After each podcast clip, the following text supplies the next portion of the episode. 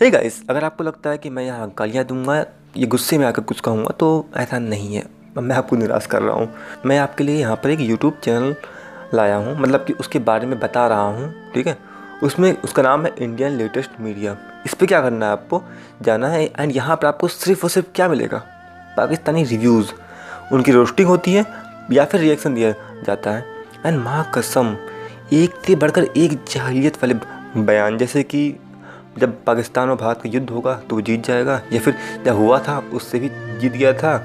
And उनके पास जज्बा बहुत ज़्यादा है, उनके साथ अमेरिका है, फिर भी हम जीत जाते हैं। इस तरह की उल्टी सीधी बातें, जिसका कोई सेंस नहीं बनता। और प्लस ये काम कोई जाहिल लोग नहीं बता रहे हैं, ये पढ़े लिखे लोग, जो उनके ऑफ़िस वगैरह में काम करते हैं, उन लोगों की सोच इतनी अजीब सी है, इतनी जुतिया वाली है। एंड यही सोच या कहूँ इसी लेवल की सोच आजकल जो लोग ब्रह्मास्त्र के विरोध कर रहे हैं वहाँ भी दिख रही है। आप लोग को इच्छा हो तो जाके उस वीडियो को देख लेना। एंड उसका लिंक या फिर उस चैनल का नाम मैं डिस्क्रिप्शन में डाल दूँगा। और अगर पाकिस्तान की बात हो ही गई है तो चलिए एक और बात कर लेता हूँ मैं। गाइस समस्याएँ कहीं भी हो सकती हैं और किसी भी देश में हो सकती हैं। एंड इसकी वजह से कई बार जब लोग पढ़े लिखे नहीं होते हैं तो वहाँ पर रिबल ग्रुप्स निकल आते हैं। या फिर कहूँ कि जो आपने सुना होगा तमिल रिबल्स या फिर असम रिबल्स, खलिस्तीनी, ये सब क्यों निकलते हैं? ये सब इसलिए निकलते हैं हमारे देश से क्योंकि ये हमारे देश की व्यवस्थाओं से संतुष्ट नहीं होते हैं कई बार। या फिर इनको इनके नेताओं के द्वारा बेवकूफ़ बनाया जाता है एंड इसी वजह से ये लोग ऐसे बन जाते हैं। ठीक है? लेकिन अगर आपने कट्टरता को अपना लिया तो फिर आपको हर चीज़ में कमियाँ ही दिखती हैं। एंड फिर क्या होता है? पाकिस्तान की तरफ़ से वहाँ पर दर्जनों इस्लामिक आतंकवादी संगठन निकलते हैं। एंड मुझे ताज्जुब नहीं होगा कि आने वाले टाइम में हिंदुज़म में भी ऐसा कुछ हो जाए तो क्योंकि हम उसी राह पर चल रहे हैं। पाकिस्तान में क्या हुआ? पहले उन्होंने अपने देश के जो नॉन मुस्लिम्स थे यानी कि जो लोग मुस्लिम नहीं थे, उनको परेशान कर रहे थे, उनको मार रहे थे, पीट रहे थे। अब जब नॉन मुस्लिम की संख्या बहुत घट गई है, या कोई बहुत ही कम रह गई है, तब क्या होता है?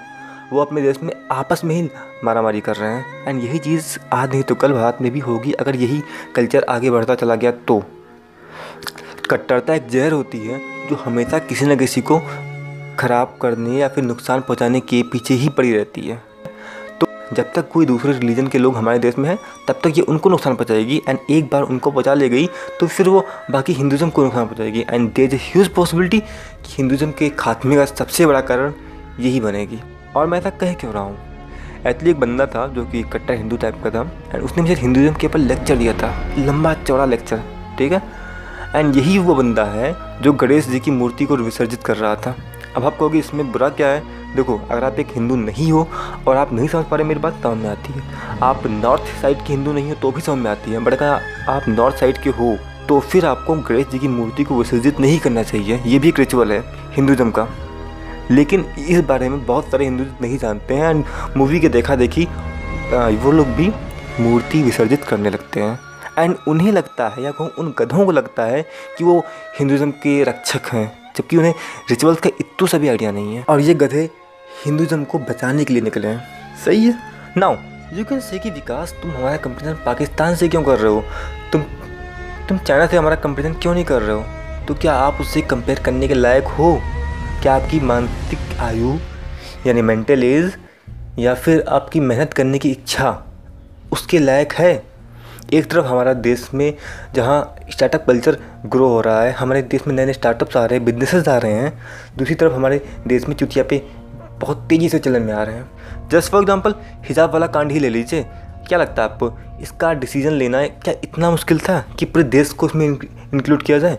इसको शांति से बैठकर एक टेबल पर सुलझाया जा सकता था। लेकिन नहीं, इसको ज़बरदस्ती एक पॉलिटिकल एंगल दिया गया। एंड आज की सच्चाई ये है कि इसका ऐसा कोई सलूशन नहीं निकाला जा सकता, जिससे कि हर एक इंसान संतुष्ट हो। और ऐसा क्यों हुआ? वो इसलिए क्योंकि हमारे देश के जो भीड़ चाड़ में चलने वाले लोग हैं ना, उनकी वजह से, उन्हें बस एक, दे दो कुछ चलने के लिए, बस वो अंधे की तरह उसी पर चलेंगे, बाकी उससे फ़र्क नहीं पड़ता कि रास्ता कैसा है अच्छा है, बुरा है, कुछ पता नहीं है। और हाँ आप में से कुछ लोग कह रहे हो कि ब्रह्मास्त्र में जो लव स्टोरी थी, वो कुछ ज़रूरत से ज़्यादा ही थी मतलब उसका कोई सेंस नहीं बनना था। आप ये बताइए, बाहुबली में जो लव स्टोरी दिखाई गई, क्या उसका सेंस बन रहा था? मतलब एक मखौटा मिलता है आदमी को एंड उस मखौटे से उसने एक एक औरत के चित्र बनाया एंड उससे उसको प्यार हो गया। क्या इसका कोई सेंस बन रहा था? पुष्पा का तो भी मैं एक बार के लिए मान सकता हूँ, चलो वो थोड़ा लॉजिकल था। लेकिन क्या के का लव लॉजिकल था? और वहाँ पर आपको क्या ये सवाल आया था कि ये कैसा प्यार है? नहीं आया होगा ना? जानता हूँ। और जो बाहुबली, पुष्पा और के जी तीनों के ही एक्शन सीन्स बिना लॉजिक और बिना सर पैर के थे। उसको देख के आपको ख्याल आया? तो मेरे दोस्तों एंड दोस्त दोस्तनियों, मेरा सिंपल सा मतलब ये है कि हो सके तो खुद की सोच डेवलप करो, नहीं तो फिर लोग आपको ऐसे यूज़ करते रहेंगे। यार, अगर हम लोग हर एक चीज़ में कंट्रोवर्सी खोदने लगेंगे ना तो ऐसी कोई चीज़ नहीं मिलेगी जिसमें कंट्रोवर्शियल चीज़ कुछ हो ही ना। ठीक ठीक है? कुछ ना कुछ तो कंट्रोवर्शियल दिख ही जाएगा हमें। एंड वो भी हर एक चीज़ में। गाइस मैं आखिरी में एक बात ये कहना चाहता हूँ कि यार, हो सके तो चाइना को अपना कॉम्पिटिशन मान के चलो। पाकिस्तान को अपना कंपटीशन मान के मत चलो। हमें आतंकवादी ग्रुप नहीं निकालने हैं। ठीक है? हमें बड़ी बड़ी कंपनियाँ निकालनी हैं। और अगर ऐसा नहीं होता है तो यार, सीधी सी बात है जो स्टार्टअप माइंडसेट वाले हैं, वो अपना अलग रहेंगे और जो कट्टर माइंडसेट वाले हैं, वो अलग रहेंगे। एंड जो इतने सालों में नहीं हुआ, वो अब हो जाएगा। देश का बंटवारा। एक कट्टर लोगों का अपना अलग और एक स्टार्टअप वालों का अपना अलग। तो प्लीज़ ये दिन ना देखना पड़े। और भगवान करे, अगर ये दिन आए भी कभी तो उससे पहले मैं ना रहूँ। मैं ये दिन नहीं देखना चाहता। ओके गाइस मैं आगे और क्या ही कहूँ। बाय